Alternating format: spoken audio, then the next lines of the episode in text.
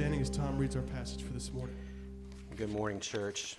If you have a copy of God's Word, we're going to be in John chapter 4 again this week. We're going to pick up in verse 15. Let's hear the word of the Lord together.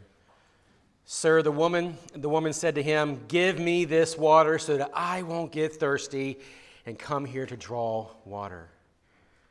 Go call your husband, he told her, and come back here. I don't have a husband, she answered. You have correctly said, you don't ha- I don't have a husband, Jesus said, for you have had five husbands, and the man you are now you are now you now have is not your husband. What you have said is true.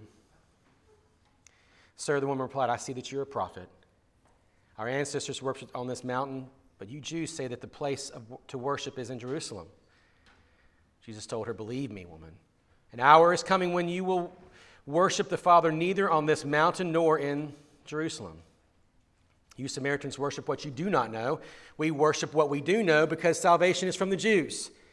But an hour is coming and is now here when the true worshipers will worship the Father in spirit and truth. Yes, the Father wants such people to worship Him. God is spirit, and those who worship Him must worship Him in spirit and in truth. The woman said to him, I know that the Messiah is coming, who is called the Christ. When He comes, He will explain everything. And Jesus told her, I, the one speaking to you, am Him. This is the word of the Lord. Thanks be to God. You may be seated. Well, hopefully by this point you've had an opportunity to find a copy of God's Word. If you don't have one, we can certainly get up. There's one right in the back table, straight back there, and uh, it'll be helpful for you to follow along in our text together this morning. Um, one of the things that we just put a high value on here at Grace Church, uh, as you already know, and if you're new to our church, is that we take a high value of just we, we stick close to the text. We, we, we study through books of the Bible, not because we uh, are trying to be uh, dry or whatever, but it's like we can't improve upon it, so why would we try to? Let the scriptures speak to God's people. This is what has been going on throughout history in the church, and it's something that we feel very privileged to continue in. One of the challenges to effective witness in our lives, or for many Christians, is not so much befriending unbelievers, but rather turning that conversation with our unbelieving friends towards more serious considerations of what it means to be converted, what it means to be saved.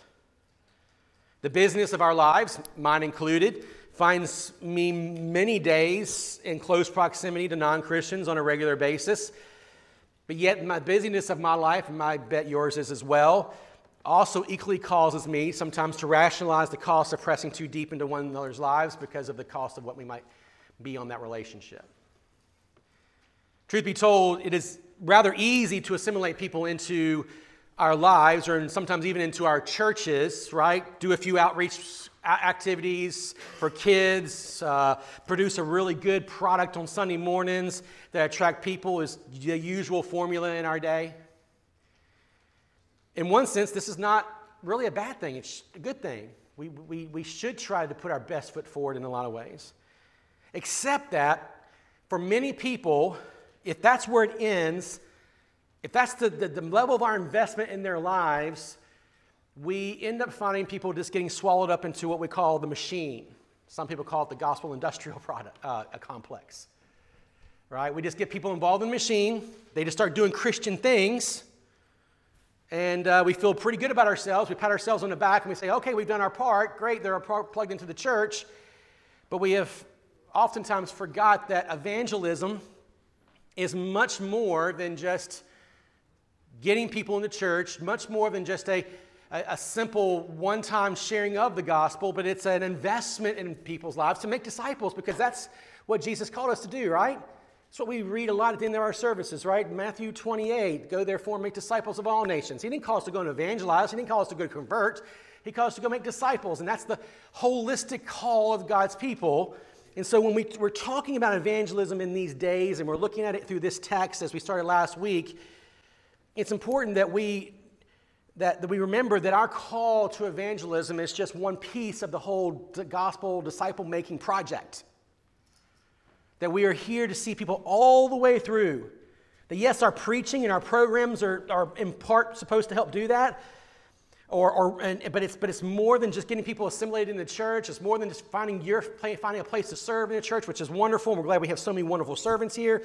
But it's the, it's the, it's the ensuring that we engraft unbelieving friends and neighbors into this a more spiritually robust disciple life of Christ.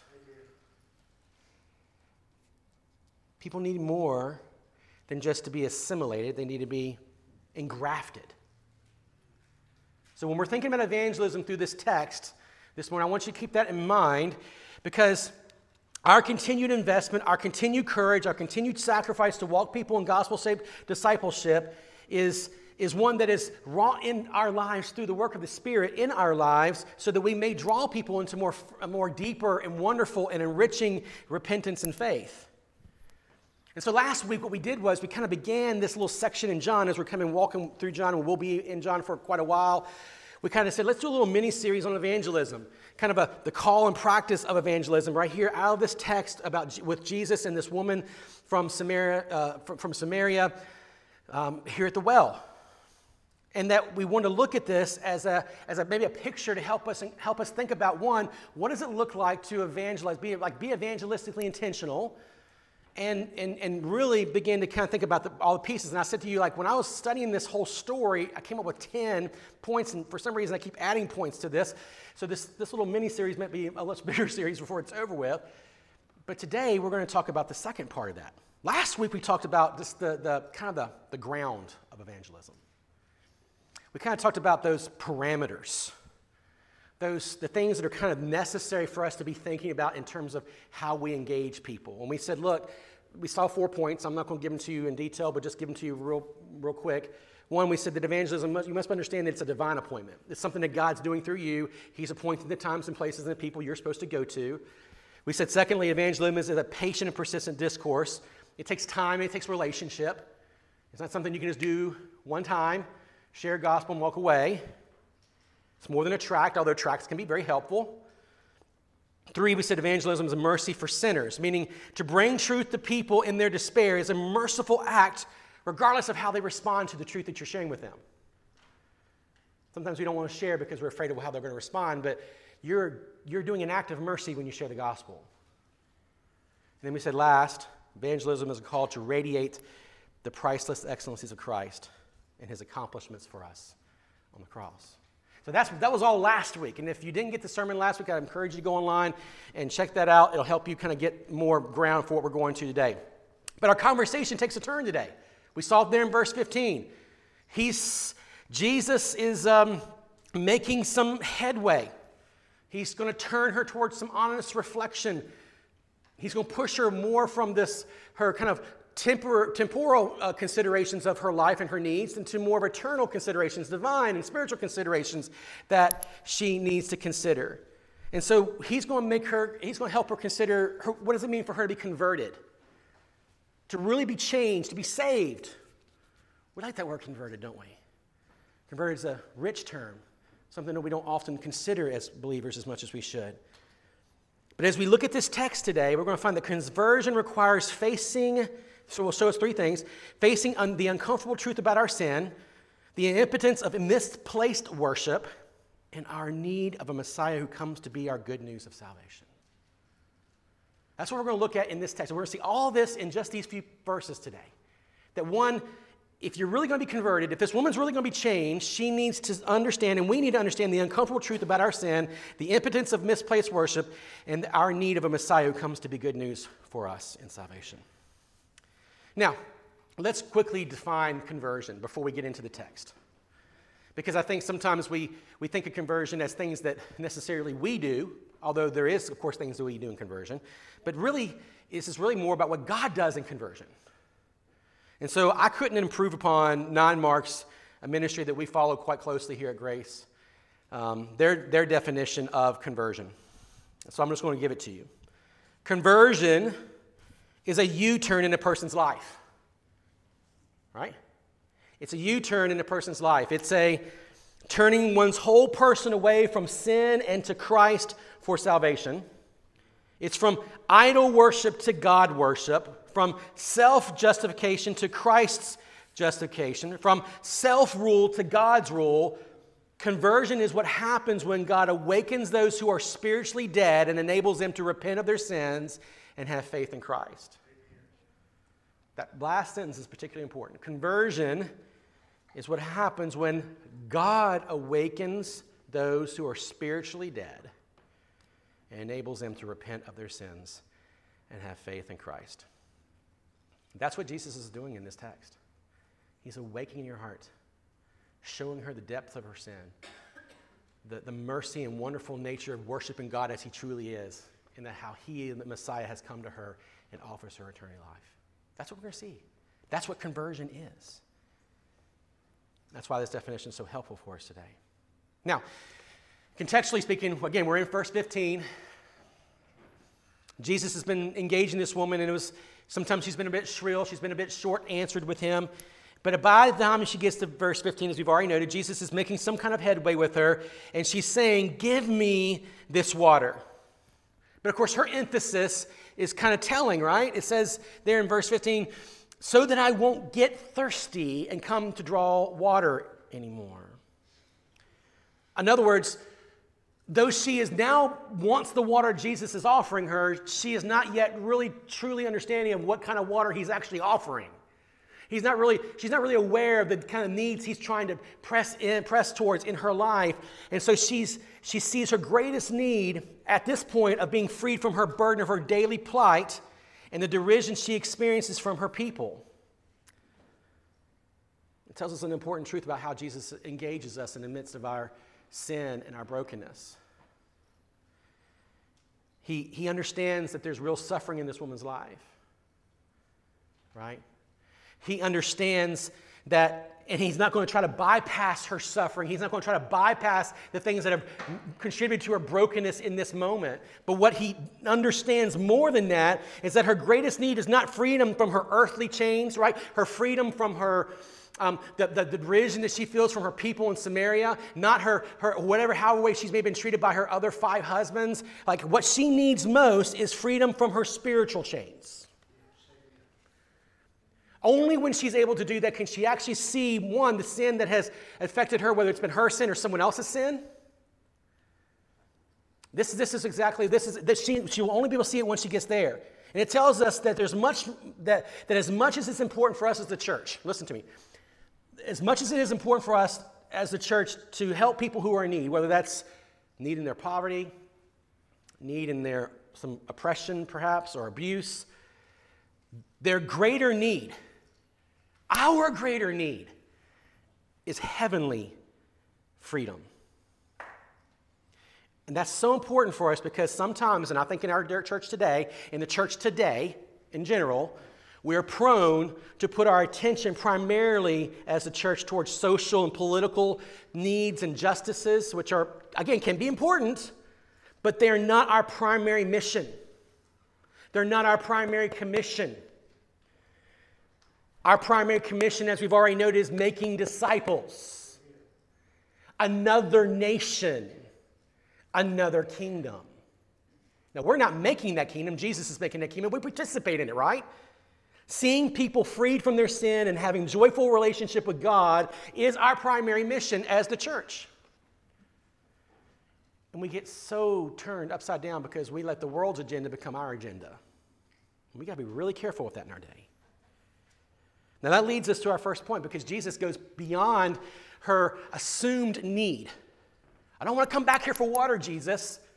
I don't want to come back here. Remember, remember, last week? I don't want to come back here next week at midday in the hot sun so that I have to avoid these women who hate me so much. Jesus says, okay, go get your husband.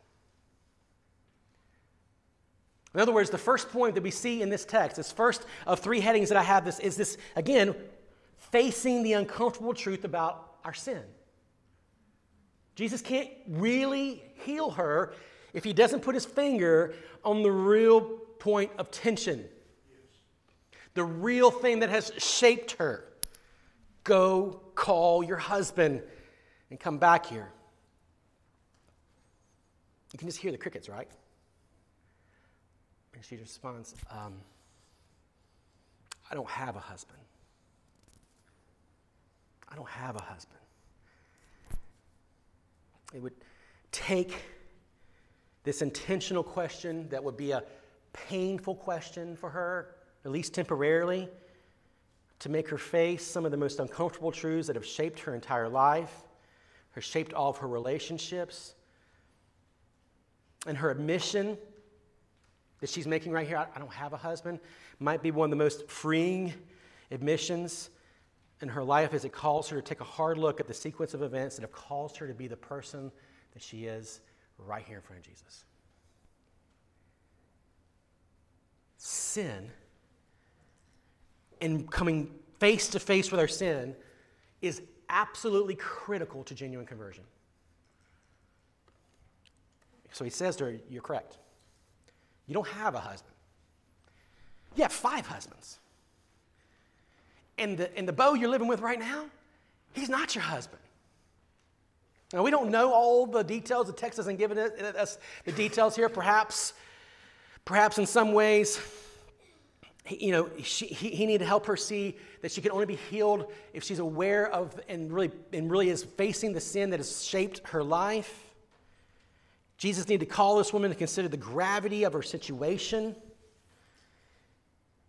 that healing from our sin is impossible until we consider the gravity and the breadth of our condition. Well, that gives us then some opportunity here to consider this for ourselves, some, maybe some application points. Let me, let me share a few of you with you, if you don't mind. One, that our suffering and pain have deep roots in sin. You walked in here this morning, no doubt, with some things that have shaped your life. Hopefully, a lot of positive, but probably a lot of negative. You did. All of us did. And to pretend that we didn't is just honestly not to be self aware and to, quite frankly, be liars. Now, some of it's more, some of us, it's much more serious, it's much more shaping, it's been much more toxic, whatever you want, whatever word you want to put around that. But, and sometimes that sin that we walked in here, that, that brokenness, that stuff that we've walked in here with this morning, is stuff that we have willfully participated in in our past, and we just hate it, and it still shapes who we are. Sometimes it's sin that has been perpetuated against us, done to us. Most of the time, it's a little bit of both. Right? Just a little bit, maybe? And so we're not expressly told the details of this woman's marital indiscretions. Perhaps she is a victim to the popular cultural mishandling of marriage in those days, where men basically at that point were able to divorce their wives. They had reconciled the, and manipulated God's word to the point that they could just divorce their wives any way they want to because they just wanted to. And so maybe she's a victim of that. And so men have just kind of said, okay, I don't want you anymore. So then she gets married to another one and blah, blah, blah, blah. That could possibly be the case here. We don't really know. Or perhaps she contributed to the brokenness of her marriage vows. And so each consecutive husband was an indiscretion in her previous marriage. The point is, though, Jesus doesn't deal with that, does he? Sin is sin. And whatever you find yourself in, it's still sin that shapes and, and, and, and, and molds you into the person that you become until you meet Christ, until I meet Christ. It would be very presumptuous of us to, to, to try to figure out exactly which one of these narratives is true. Some people try to do too much of that in these kinds of passages. I, I have no desire to do that, and I don't think Jesus has any desire to do that this morning. What Jesus has a desire to deal with is the fact that sin is at the heart of every broken aspect of our lives, every aspect of it. And to continue to ignore it, whether it's something that we've done or something that's been done to us, is still to be is still to not live and rest in the light of what Christ has done. And I see it in unbelievers' lives, but I see it in believers' lives too. I've seen it in my own life, where I will let things that's happened to me, things that I maybe have been innocent of, but they've happened to me, they still shape me and they cause me to respond sinfully to my life as well. And I think that's what we see in this woman, at least, at least minimally. Second thing I want to touch on before we move on to the second point is we need to come to terms with the reality of sin it, it, that eliminates the possibility to blame shift. Again, as I've already noted, Jesus is bringing her face to face with her sin that has created this broken vessel that stands before him. And so Jesus didn't use this occasion to come to her as some kind of psychobabble counselor and say, hey, you know what? Those guys, they're going to get their just desserts if, that's, if that ends up being the situation. He's not just giving her like pat counsel. But neither is he, he's, did he rake her over the coals for any contribution she had to the situation she was in. He didn't do that. No, what he is doing, is he's trying to, he's trying to show her that, that in the reality, it's not helpful for us to consider all of those things all the time, but to, to, to reconcile the fact that no matter where we are, we can't just stand with a fist raised to God saying, Well, this is what I've experienced, and so I don't want any of you. Jesus is entering in right into the midst of her mess. It didn't matter if the sin was something that was against her or something that she herself participated in. It had nothing to do with it. What, had, what mattered was he's the one who can free her from it. Amen. He's the only one who can free her from it. That's it. Nothing else. And then the third thing I want to show up that kind of relates to this is it, it calls us to come to terms with sin uh, I'm sorry, coming to terms with sin is not about simply rectifying our actions or behaviors, but reconciling our hearts. So just think about this for a second. A lot of us approach trying to deal with our sin by this well, if I could just do this better. Or if I, if I could just not do this. Or the other side of the fence is, oh, if they would stop doing this to me, then maybe I would actually be, get healing. It's always if, right? It's always if of, well, if I can just do better, try harder, or if they would do better, try harder, then all this would go away and I wouldn't feel much better about myself and about my life. But that's not what Jesus does. Jesus is not simply trying to rectify her actions or actions against her or behaviors that she's committed or behaviors that have been committed against her. No, the gospel is about heart change. And yes, it will no doubt lead to progressive behavior change. You can, be, you can best believe that. But Jesus wants to heal this woman's broken, broken and bitter heart. Because when he heals the heart, he will heal the mind and he will heal the hands. It's just the way it works. It's the way it is in the gospel. And when He regenerates us with His Spirit on the inside and renews our hearts, we're able to face these things that have shaped and hurt us so, bad, poor, so badly. And it, it frees us from those broken and bitter, bitter ways. See, it's her bitterness that stands between her and God at this point, not her past issues. It's her pain that is standing between her and God, and between her and Jesus. She can't be settled in proper relationship with God unless she sees that her sin or the sin of others can only be mediated through Christ. Friends, no matter what you come in here with this morning, if you cannot bring it to Jesus, it's not mediated, and you're going to still live in them and still be affected by them. And she's telling her, I'm not here just to make some behavior change in your life, I'm here to change you. I'm here to, to, to love you, to be with you. The question for all of us is, is how about you and I? Is this, is, is, this, is this hitting us where it needs to be hit this morning? What is it that defines us, that keeps us from experiencing the real healing that is offered to us in the gospel and trusting that God can, will fully mediate that? And at the end, when maybe in this time and space, things don't work out the way we want to, perhaps that person doesn't get what they should deserve, and Jesus himself will mediate full and final justice in the end. True conversion entails ruthless honesty about our sin, about sin in our lives, and how it has affected us. That's that first point. True conversion entails ruthless honesty about sin in our lives and how it has affected us. Point two. We need to recognize the impotence of misplaced worship because that's what we see next. What does she do when Jesus puts his finger on this sin? She goes, Sir, I, I perceive that you are a prophet. Our ancestors worshiped on this mountain but you Jews say that the place to worship is in Jerusalem. Jesus told her, Believe me, woman, an hour is coming when you will worship the Father neither on this mountain nor in Jerusalem. The Samaritans worship what the Samaritans worship what you do not know. We worship what we do know because salvation is from the Jews. As Jesus is elevating the nature of her real need, she now realizes the conversation is way deeper than she realized. It had much deeper spiritual ramifications than she, than she had recognized, and, and then, then just her mere need to be freed from her daily chores and the escape from her social scenarios that she hates so much. see that you're a prophet. Naturally, she moves the conversation to uh, a theological inquisition in some ways. That's what she's doing. Maybe she's trying to take a breather from having to deal with her sin for a moment. I don't know. We don't really know that either. But, but what she needs to know is if he is a prophet, is he a trusted prophet? So then what does she do? She digs into her old bag of tools. Sorry, I hit that right there. The, uh, she digs into her old bag of tricks, her theological knowledge. And what does she do? She says, okay, well, if you're a trusted prophet, here's what my people have told me. This is what I've been taught all my life. The Samaritans worship here. You guys say you worship here. And, um, and so I need to find out if you're with me or against me. If you're really someone I could trust or not trust.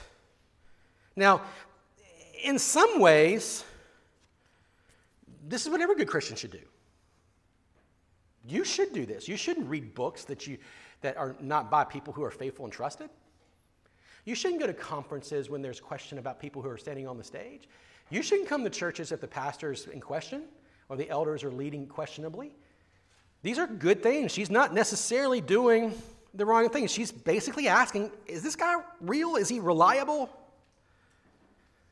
And so Jesus says, okay, let me show you how reliable I am. And look what he says. Believe me, woman, an hour is coming when you will worship the Father, neither on this mountain nor in Jerusalem. Notice that he just kind of sidesteps the whole thing for at least for a moment. He's not minimizing the differences. There are big differences and there are big theological consequences to Samaritans and Jews for sure. But he's sidestepping he goes, listen, where you worship is not as important as who you worship and how you worship him. That's what's most important. The hour is coming in other words, neither a mountain nor a temple in Jerusalem is the center of worship, but the God who has revealed himself through those means. We talked about last week the significance of this land, this well, and how God had revealed himself initially to, to, to Canaan, or, or, or Abraham had seen Canaan for the first time from this vantage point there in Shechem. So it's, a, it's an important religious place for Jews and for Samaritans. But the Jews had their temple built in Jerusalem, and so there was this debate, and that's what divided them. And Jesus saying, Look, if all you got your mind on is where you worship, you're missing the God of worship. You're missing Him altogether. Worship that is centered on custom and ancestry is truncated worship. Do you understand that? Worship that is, that, is, that, is, that is centered on custom or ancestry is truncated worship because oftentimes it misses the, the God that it's supposed to point to entirely. It, it can't save anyone. And so Jesus needs to show her the necessity of God centered worship, does he not? And that's what he says. An hour is coming and is now here when the true worshipers will worship the Father in spirit and in truth. Yes, the Father wants such people to worship him. God is spirit, and those who worship him must worship him in spirit and in truth. That's what she needs to see. See, God is not defined by brick and mortar. It's wonderful to have our own space here. It's wonderful the things that we're about to do and the money we're investing to make this a home. And we should so they can have a, a good place to worship, and we should invest in it well, so long as, our, as we're able to do so. But this building isn't the center of worship. Jesus is. The gathering of God's people is the center of worship, but not this building. This is just a functional tool for us to be able to gather God's people together so that we can worship Him properly. And we should do that each and every Sunday. The corporate worship, we'll talk about in a little bit, is, is, is vitally important to conversion. See, true worshipers will worship, Jesus said, the Father in spirit and truth. And that the Father, this is his entire heart. And what does he mean by worshiping him in spirit and in truth? Well, he's not talking about spirit in terms of Holy Spirit, because there's no, there is no definite article here in the text. It's worship him in spirit and truth means it's, it's, it's, a, it's to worship him in spirit is to be deep and sincere and God directed. It's the result of the regeneration that we do receive in the Holy Spirit that has taken place that renews our affections and our devotions. Right? So it's something that's within us that is, that is wrought within us, of course, right through the right through the Holy Spirit, but it is something that is deep and again, sincere and God directed. And to worship Him in truth is to worship Him understanding that there's a, we need to have a right conception of who God, who, who we worship, right? We worship the God who is revealed God, right? Not a God of our own making, not a God of our own inquiry, not a God of our own suspicions, but a God who's actually revealed himself. Not a God, we, we are not to worship God in, tru- in truth as, as, if, as, if, as if we're chummy friends with him or he's some cosmic bellhop who just does our bidding. No, he's a God who has made himself known. And you and I are not free to worship God outside of the ways he's made himself known. We're not. But it's not just a right conception of who we worship, it's, there, isn't, there is a sense in which there's a right conception of how we worship.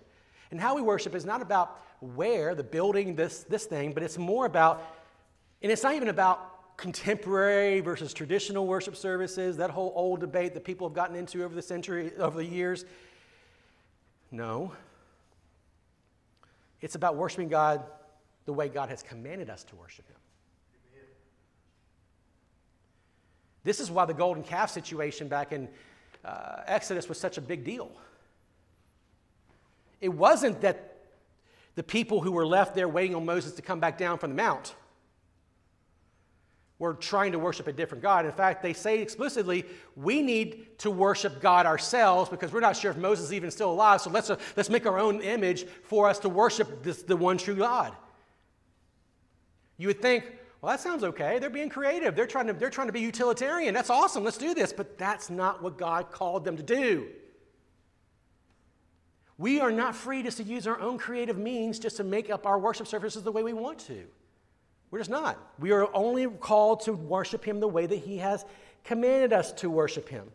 It's why we're very selective about the songs we sing.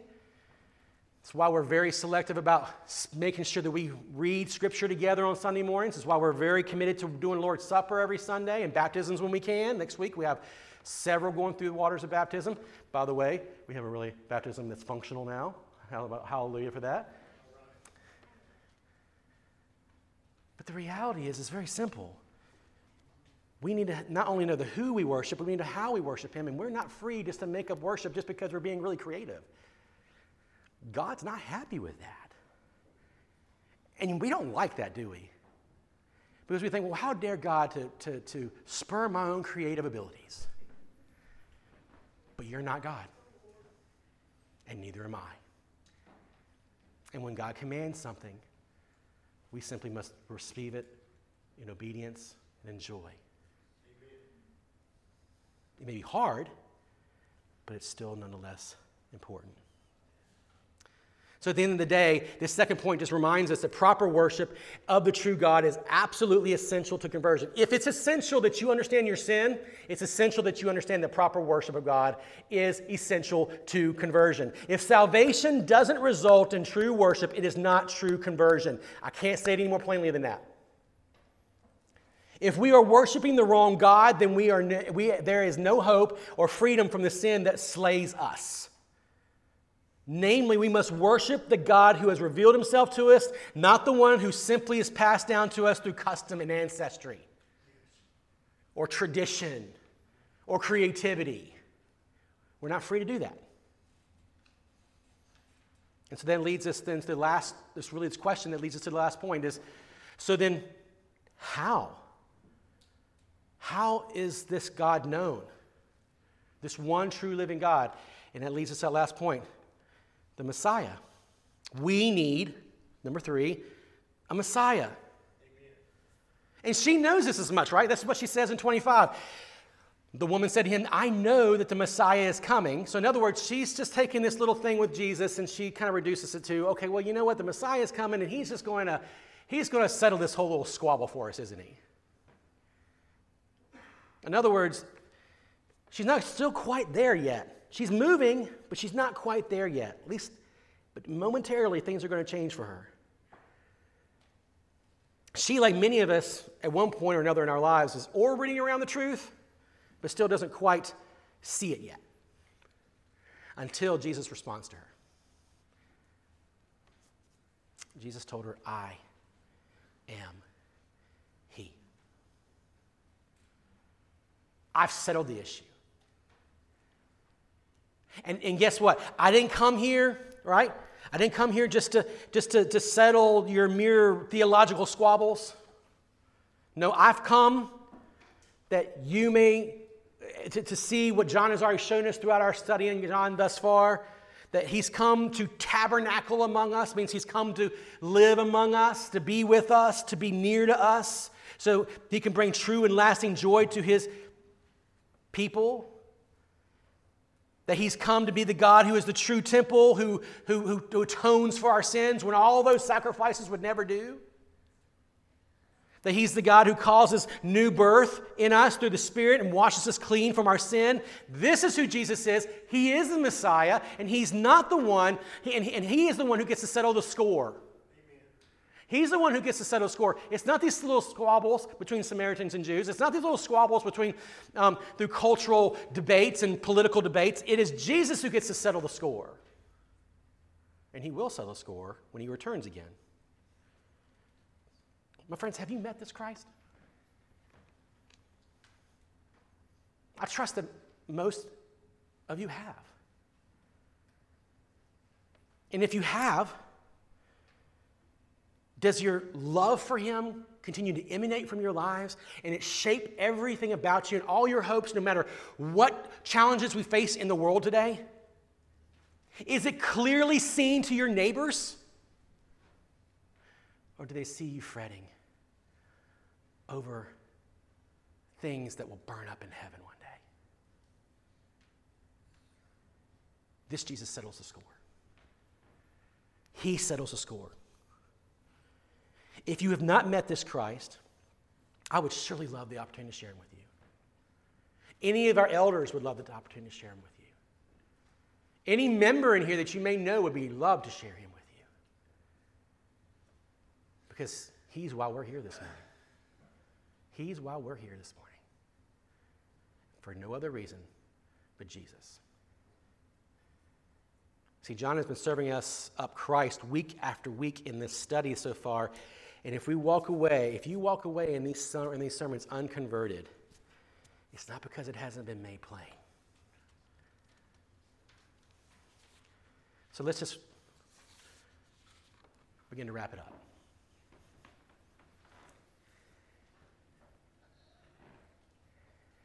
If the context of our sermon series right now is to think about what faithful evangelism looks like in our lives, and we've assessed that it means honesty about our sin, the, the, the, impotence of cultural or you know worship of some sort, how it never will do.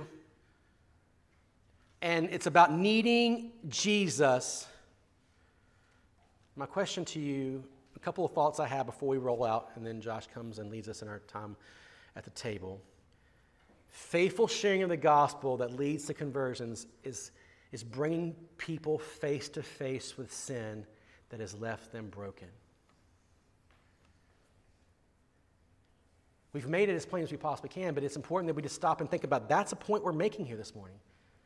And this is not licensed to be broad stroke condemnation on people when they don't meet your expectations or when they are still wallow around in their sins. No, it's not that. It's a, it's a call to compassionate willingness to enter into others' sordid stories and be humble enough, merciful enough, and helpful enough to see them through the, the, the sting of this sin that informs all the world that they know and that they can finally meet Jesus. Patient endurance with sinners in sin is absolutely critical for conversion. If we can't do that, may I just recommend one, you repent to Jesus because you can't.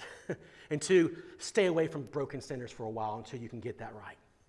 Because it takes persistent, passionate, patient time with them to help them see face to face, not condemnation heaped over them over and over and over, because we are not set into the place of condemnation. We've not been given that role.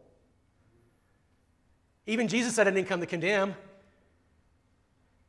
Now, he does, he comes to judge. And he is the final judge and arbiter of all things. But even he said that, then why do we take on that responsibility? Helping people see their sin face to face and come, come to terms with it that has left them broken is just an opportunity for us to be long suffering, patient, compassionate with people, and be humble, merciful, and helpful while we're doing it. Third thing, second thing I want to say before we end is faithful sharing of the gospel that leads to conversion is demonstrated in faithful worship of God's people. What you're doing right now is evangelistic. Not the fact that we might get scores of people who come down here and convert this morning. But the fact that you've said this morning, above all of the things that you could possibly do today, this is an anchor for my life because it resets everything from all the mess of the rest of the week, says to the world, this God is supreme above all things. Faithful worship of God's people is absolutely necessary for conversion. The worship of God's people is commanded by God because it stands as a demonstration of his superiority over every other God that postures for our affections. And every day you wake up this week, there will be a God posturing for your affections. Every day. The war is on. And it's not going to slow up at all until Jesus returns. And so when we come week after week as a, as a demonstration, as God's people collecting, saying, I need nothing but Jesus, friend, you are making a declaration about God. I'm making a declaration about God. See, in one sense, this time of worship is a reset for God's people who are seeking to, fit, to, to fight the good fight, but are coming in from the battlefield wearied and tired. I hope you come in wearied and tired every week. You know why? Because it means you're fighting. But in another sense, it shows forth that no other God is our rock in this life than the one true living God. I love this quote by Jonathan Cruse, a book I'm reading on worship right now. It just helps us understand the importance of corporate worship as a command from God and how corporate worship is to be preferred for private worship. And here's what he says Christian worship functions as a counterformation to mission information, um, to the mission. I'm sorry, let me say that again. Christian worship functions as a counterformation to the misinformation of secular worship in which we are thrown into every day of our lives. Christian liturgy, Christian worship functions as a counter formation. You're countering the, the, the, secular and the wicked formations of worship that have, been, that have been thrown upon you in this week when you come back in here each and every Sunday by saying, No, I need nothing but the God revealed in Scripture and, God, and the one who has saved his people. Amen. That's it. Proper Christian worship is the process that God uses to reform his people on a weekly basis, and it means and is a means by which God's people declare the goodness of God they serve. So, faithful sharing the gospel that leads to conversion brings us face to face with our sins. It brings us into a beautiful call to worship. And then this last is it leads us to meet the Messiah. At the end of the day, we need to meet the Messiah. And so do your friends, so do your neighbors, so does your family. There's not a day I wake up that I don't need to meet the Messiah, meet with the Messiah, meet with Jesus, to be reminded of his love and grace towards me, to remind of his sustaining power in my life, remind me of the fact that the Holy Spirit resides inside of me. There's not a day that goes by. And there's, again, as I said in the last point, there's nothing more beautiful and more powerful than God's people worshiping together to show that each Sunday. But nonetheless, we need to meet the Messiah. Only his accomplishments on the cross, only his, his, his power of, through the resurrection over death and the grave can lead us away from sin and its destruction into the life of full of freedom and joy that you and I were created to live. Friend, if you come in here this morning and you're just dry and weary, and maybe you haven't met this Jesus, I'm begging you, meet the Messiah. This Jesus is worth meeting, and we would love to introduce you to him today. So let's pray. And let's take the Lord's table for those of us who believe and trust in this Christ and glorify him as we do what he commands us to do. God, help us now. As we leave, as we prepare now to take this supper together, we do each and every week. and show us, Jesus, how we might display your glory wherever we go. To lead people in honest consideration of conversion, to face sin, to call people to worship, and to meet the Messiah. God, help us to keep that as our aim this week. We love you. It's in Christ's name. Amen.